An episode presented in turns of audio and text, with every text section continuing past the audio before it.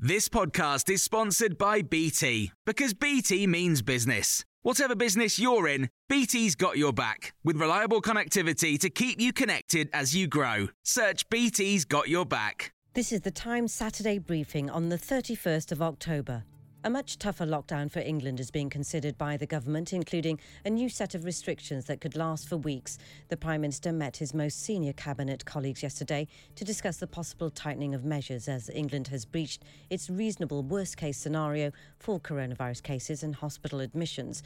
Shadow Minister for Business and Consumers and Labour M P for Manchester Central, Lucy Powell, spoke to us on Times Radio Breakfast. She supports a national lockdown, but says there has to be financial compensation for those who need it. The sooner the better. It feels like it's an inevitable um, situation. Uh, it's felt inevitable for, for a while. That's why they should have moved sooner. But it's got to be supported by the economic support packages to enable people to continue to, to live their lives, not to be destitute. Professor of Infectious Disease Epidemiology at the London School of Hygiene and Tropical Medicine, David Heyman, spoke to Jenny Kleeman and Luke Jones on Times Radio Breakfast. He thinks that the population did not act well after the last lockdown restrictions were lifted. After the last lockdown, people began to socialise quite uh, regularly and in, in areas, especially areas at night where they were drinking and, and having a good time, and, and close proximity of people to each other transmits the virus. And so what we're seeing now is a result of a lockdown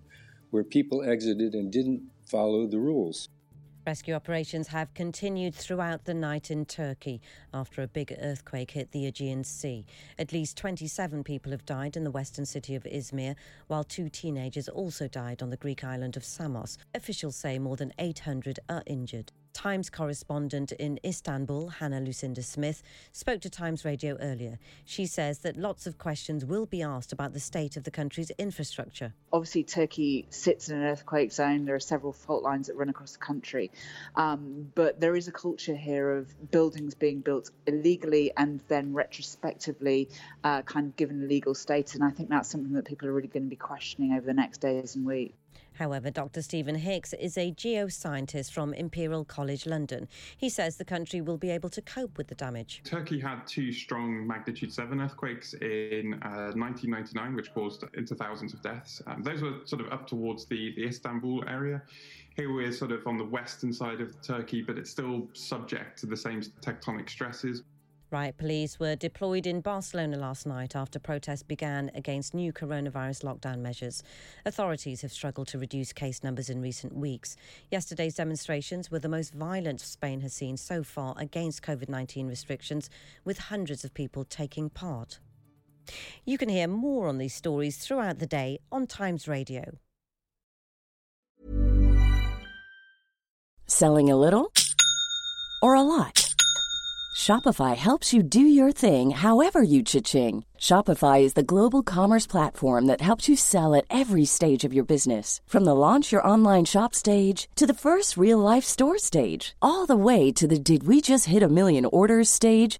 Shopify is there to help you grow. Shopify helps you turn browsers into buyers with the internet's best converting checkout. thirty-six percent better on average compared to other leading commerce platforms. Because businesses that grow, grow with Shopify. Get a one dollar per month trial period at shopify dot com slash work. Shopify dot com slash work.